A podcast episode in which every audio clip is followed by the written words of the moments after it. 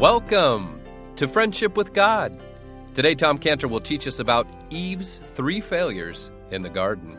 This message is available for free download at friendshipwithgod.org. Now, here's some highlights from this week's messages. Why did Paul say that when he was weak, he was strong? He said it because of the last part of verse 9 in 2 Corinthians 12 9, where he says, That the power of Christ may what? Dwell, rest upon me. He wanted, you know what that word means, rest in the Greek? It means to tent upon. We think, I don't need any tent over me. I'm, I'm really strong. Tents are for sissies. I'm not a sissy. You and I are no match for this one in Genesis 3. No match. We're no match for the devil. And it's only when we know we are weak that we'll turn to God and say, Lord, tent over me. Tent over me. I'm weak. I want the power of Christ to tent over me. Shafal is the word for depressed, depression. It means he dwells with the one who is depressed, who has a pulverized and a depressed spirit. Pulverized or crushed, bruised, and depressed spirit. And the fourth important word is the word, this word, to revive. To revive. That's the word chaya. Chaya is chai, you know, life. So he breathed into man the breath of life, chayim. Chaya means to give life. And he says he gives life to revive the heart of the crushed ones. Now, here's Tom Cantor as he finishes his expository message series from Genesis this week. Out with the idols. That's important. They turn to God from idols. It doesn't say they turn from idols to God. You know what it is? If you're going to say turn from God to that's religion. That's dead, lifeless, sterile religion. Okay, that, now you come here, my son. I'm going to give you a long list of things you can't do. Don't do this, and don't do that, and don't do the other thing. And here's 613 don'ts, and they'll keep growing too. A few do's, but mainly don'ts. And that's religion. That's God's way. That's why people get so turned off at religion. It's just a series of w- what you can't do. The Bible's way, first there's a love for the Lord Jesus Christ, as in the case of these Thessalonians. Then there's recognition of how sin destroys that friendship and that relationship with Him. That's why when Potiphar's wife propositioned Joseph, after all, a young, unmarried man, hormones raging, lots of physical desires, lots of why not in his mind. After all, nobody loves God around here. You look at it in Genesis 39 9 later. He ran out of the house screaming, How then can I do this great wickedness and sin? Two words against God. How can I do this against God? What was it that David, king of Israel, said when he needed to hide God's word in his heart? In Psalm 119 11, you know the verse Thy word have I hid in mine heart that I might not sin against thee. And when he did sin against God with Bathsheba and Uriah, what did he say in Psalm 51, verse 4? Against thee, thee only, have I sinned and done this great evil in thy sight. So when it comes to sin, the issue is what it does to our friendship with God. The issue is what it does with our relationship with the Lord Jesus Christ. The issue is Isaiah 59 2 Your iniquities have separated between you and your God. That's the issue. The issue is, as the hymn says, there should be nothing between, like worldly pleasure, habits of life, though harmless they seem, must not my soul from him e'er sever. He is my all, there's nothing between. So the issue is nothing, nothing should interfere with our friendship with God. But when Satan approached Eve, he didn't start with the person of God. You know, he didn't start off by, by saying, Isn't it wonderful to be here, Eve? Isn't it a beautiful garden that God made? Isn't it marvelous all that God has done here? He didn't start with anything. What does that say about how great God is? He didn't start with any of that.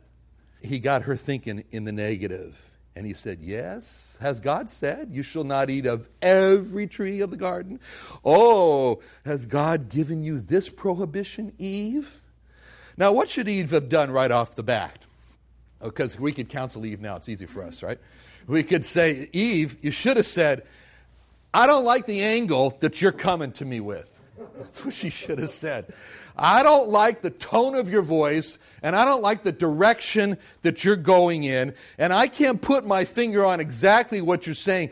But Solomon, which she didn't know Solomon, but anyway, Solomon said, King of Israel, in Proverbs 14 7, he said, Go from the presence of a foolish man when thou perceivest not in him the lips of knowledge.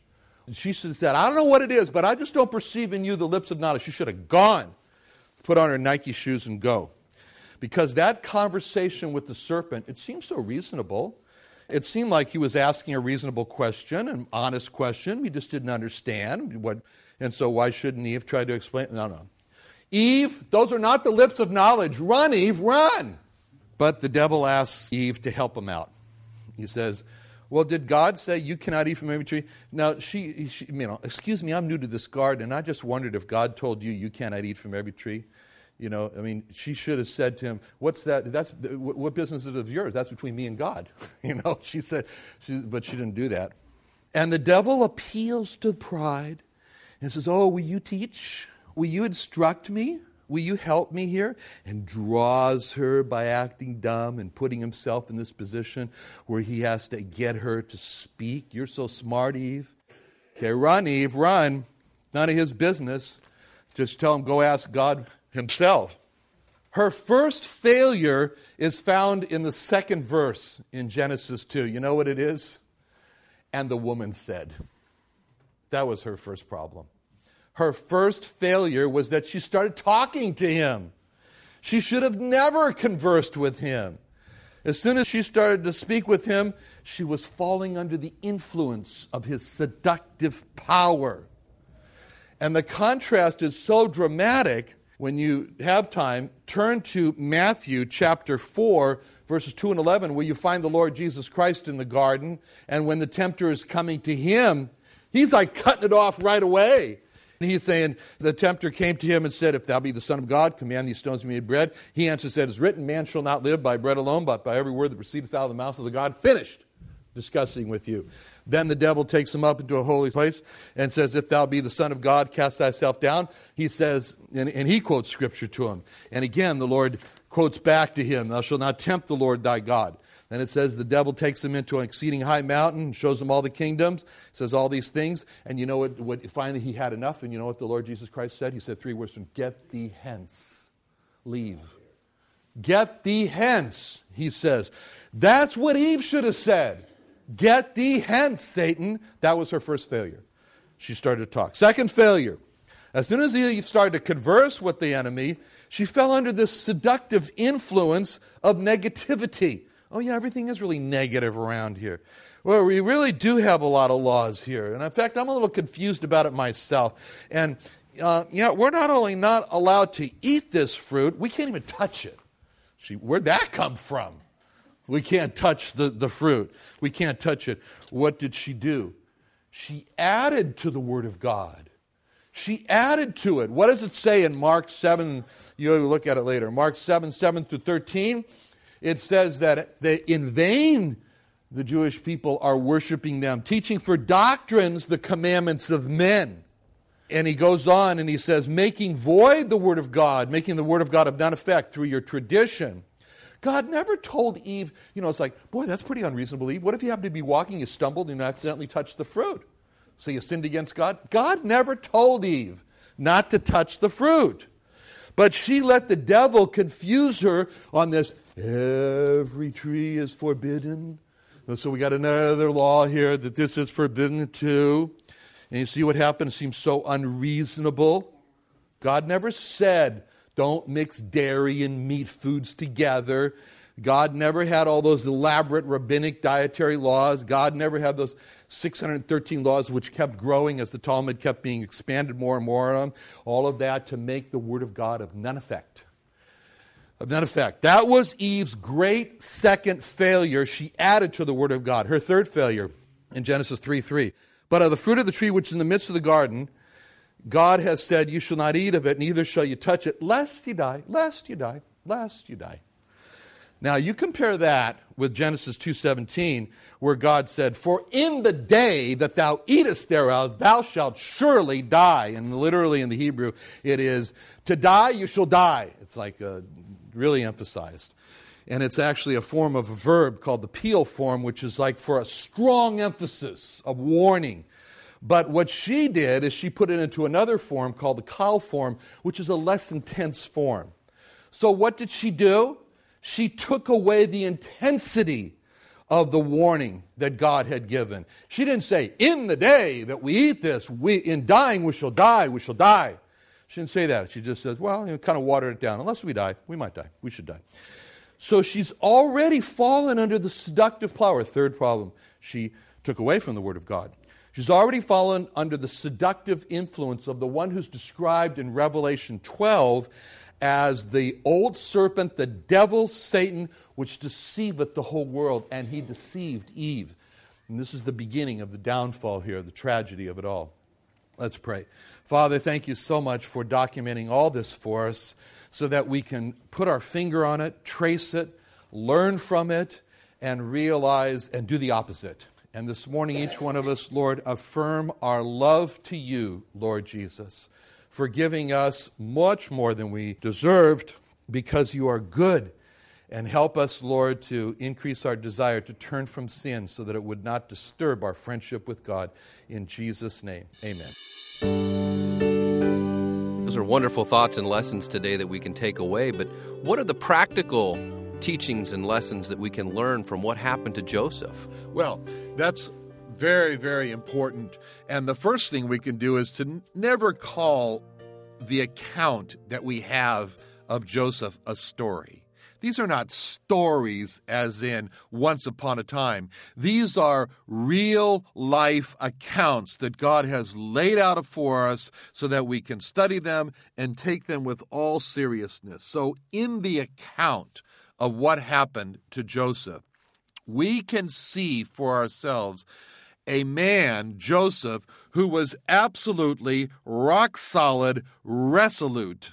He was resolute with the position that in his life, God's way was going to be the only way. It was just simply that way with Joseph. Joseph lived his life with the position of, for me, it's God's way and it's the only way. There was no option for Joseph to experiment with uh, with the forbidden. There was no option in Joseph's life to uh, uh, to look on the forbidden fruit and see that it could benefit him.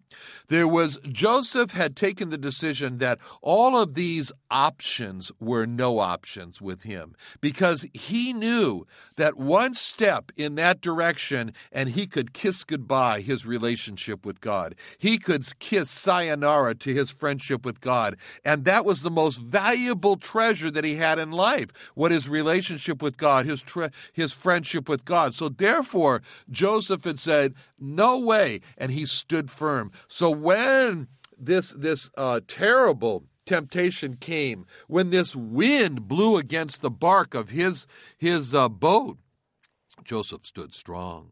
Why did Joseph stand strong? Because long before he ever got into this position, Joseph had made his decision. God's way is the only way. Joseph was a man of devotion toward God. Joseph was a man who saw clearly that sin and temptation to sin was a threat to take away his greatest treasure. This was all settled in his quiet life before he ever got on to the scene of the real life or the, the, the experience of being in Potiphar's Potiphar's house. So, therefore, that was the preparation. What's the lesson for us? We need to be resolute also, like Joseph was, that God's way is the only way for us in our life. We need to be to have made that decision that our life is going to be one of devotion to God, and any sin that comes, we see clearly as a as a terrible uh, temptation to destroy our greatest treasure. That's the lesson we get from Joseph. And Tom, when you were just talking about Joseph, uh, who didn't fall into sexual sin, you know, what I was thinking about was David and how he did fall into sexual sin. Now, what did Joseph and David both realize about sin? Yeah, they both realized clearly that this was a personal issue. You know what Joseph said when he was running out, screaming in Genesis 39 from the temptation, How then can I do this great wickedness? And then he said these words, and sin against God. That's very revealing.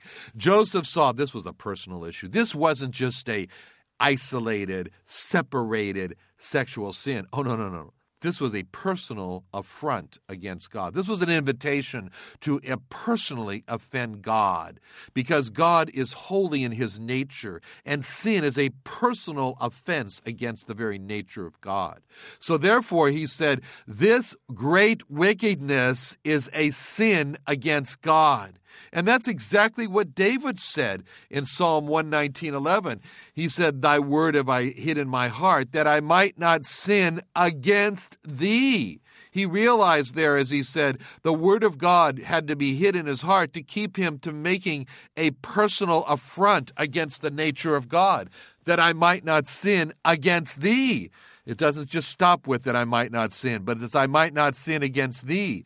And when he did sin, as you mentioned, and he did fall with Bathsheba, and he did the terrible thing to her husband Uriah, and he saw the awfulness of what he said, of what he sinned, of what he did, then he said clearly, as he saw it so clearly in Psalm 51 uh, 4, he repeated it twice. He said, Against thee, thee only, have I sinned and done this evil in thy sight. See, Joseph and David both realized that sin is personal with God. That's why he said, Against thee. Of course, he had sinned against Bathsheba.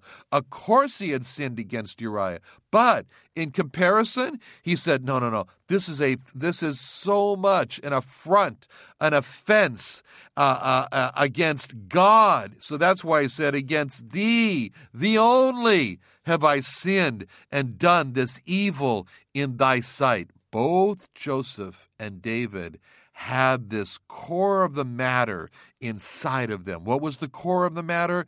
They saw that sin at its very core was a personal affront against God. Color sin that which destroys relationship with God. Color sin that which says goodbye to friendship with God. And when they and they both saw that clearly, both Joseph and David, and that means that they both had the understanding of what sin was in its core, a personal affront against God. And speaking of sin, Tom, today you talked about what went wrong with Eve. And if you choose one word to describe what went wrong with Eve, what word would it be? Yeah, that word is very simply discernment. Eve lacked discernment. The Bible says that she was deceived. The man was not deceived, it says, but she says it says that Eve was deceived. She was deceived because she lacked discernment. If there's one prayer that you and I and all believers should pray, oh God, give me discernment. What is discernment? Discernment means to be able to separate. Discernment means to be able to cut right down the middle and to divide.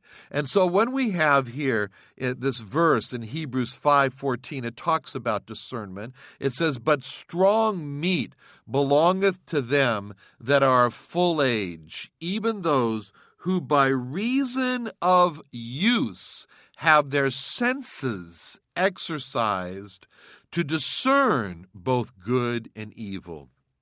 Discernment is the ability to separate on this side, that's good. On that side, that's evil. And the Bible says in Hebrews 5:14 that that comes about by taking the strong meat of the word of God. Strong meat belongeth to them that are of full age, even those who by reason of use. In other words, the strong meat in the word of God is to so understand the Bible, to so use the Bible, not just to know it in your head, because this verse says, even to those who by reason of use. In other words, to use the Bible, we see the picture of the Lord Jesus Christ when he is in the, the, the wilderness being tempted of the devil, and we see him taking the word of God and saying, It is written, it is written, is it is written. What is that? He's using the word of God. It's, and the more he used the word of God, then he he he he learned obedience by the things that he suffered. In other words, he became stronger and stronger. Strong meat belongeth to them that are of full age, even those who by reason of use have used the word of God, have their senses exercised. In other words, have the ability to be able to see and to understand that's good. No, that's evil. And that is discernment. That's what Eve lacked when she was in the in the garden there. She didn't discern that oh what the devil is really doing here is evil and to put that over in the category of evil. She kept it in the category of neutral. reality very few things are neutral. That was evil that she had put into the category of neutral. And because she didn't put it into the category of evil, she fell. She fell into sin because she did not have the discernment. In staying on the subject or topic of Eve, today you spoke about how Eve added to what God said. Now, that brings to mind the need to not take away from what God says. Now, some of our listeners have been concerned over the need to keep the Old Testament commandments, such as the keeping of the Sabbath and etc. Now, what direction does the Bible give us to not be overburdened or keep trying to keep all the commandments that are in the Old Testament? Yeah, that's a good word. Overburdened with trying to keep all the commandments of the Old Testament. You know, we do have some guidance, some very important guidance that has been given to us in the Word of God in the book of Acts. It's very interesting because as you know, the early church was made up of Jewish believers, and the Jewish believers were used to the Old Testament commandments and used to keeping them.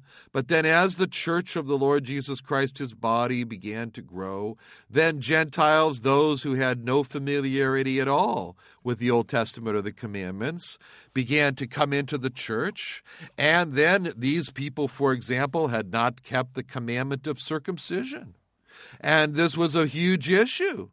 And so it says in Acts 15 4, and when they were come to Jerusalem, they were received of the church and of the apostles and elders, and they declared all things that God had done with them. So here we see a picture of these, these precious new believers, Gentiles who had come in. They were received of the church. And uh, but then it says in verse 5, but there rose up certain of the sect of the Pharisees, which believed so they were also part of the church. And they were saying it was needful to circumcise them and to command them to keep the law of Moses. So, what was happening? They were saying that, boy, we need to get them circumcised and we need them to keep the whole law of Moses. Now, this presented a real dilemma for the apostles and for the elders. And so it says in verse 6 and the apostles and elders came together for to consider of this matter. That's very similar to what you've been saying here with those who are saying we need to keep the Sabbath, we need to keep all the commandments of the Old Testament. And so the elders and the apostles in verse 6 of chapter 15 of Acts came together for to consider. And they gave what they had come to the conclusion under the Holy Ghost. And here's what it says in, in the same chapter 15, verses 28 through 29. For it seemed good to the Holy Ghost. Can't get any higher authority than that. For it seemed good to the Holy Ghost and to us to lay upon you no greater burden than these necessary things that ye abstain from meats offered to idols, and from blood, and from things strangled, and from fornication, from which if ye keep yourselves, ye shall do well. That was God's word about this issue of being burdened. They said no greater burden. Then that was the issue here of the, the greater burden of the Old Testament commandments. And then they said there were necessary things. So this is the words from the Holy Spirit and from them. They said there were necessary things. And he delineated that those necessary things were abstain from uh, meats that were offered to idols and from drinking blood or eating blood and from the things strangled and from fornication. He said, if you do this, you're going to do well. Why are they going to do well? Because these are necessary things. What we have to do when we come to the Word of God and to the New Testament is to say, What are necessary things? Believe on the Lord Jesus Christ, and thou shalt be saved, and not become overburdened with these other things. Thank you for joining us today. We hope that you'll join us tomorrow on Thanksgiving Day. Now, are you thankful for the Jewish people? They've given us our Savior, they've given us the Scriptures, and they've given us a heritage of salvation through the Lord Jesus Christ. Romans chapter 11 says that these also now have not believed, but that through your mercy they may obtain mercy. And God has concluded them in unbelief, but He can have mercy on them all. So this Thanksgiving, be thankful for the Jewish people and reach them with the gospel. Call us today at 1 800 247 3051. That's 1 800 247 3051. And we can get you a gospel gift of Tom Cantor's DVD or testimony booklet that you can give to a lost Jewish person. So let's be thankful for the Jewish people, reach them with the gospel, and thanks for listening.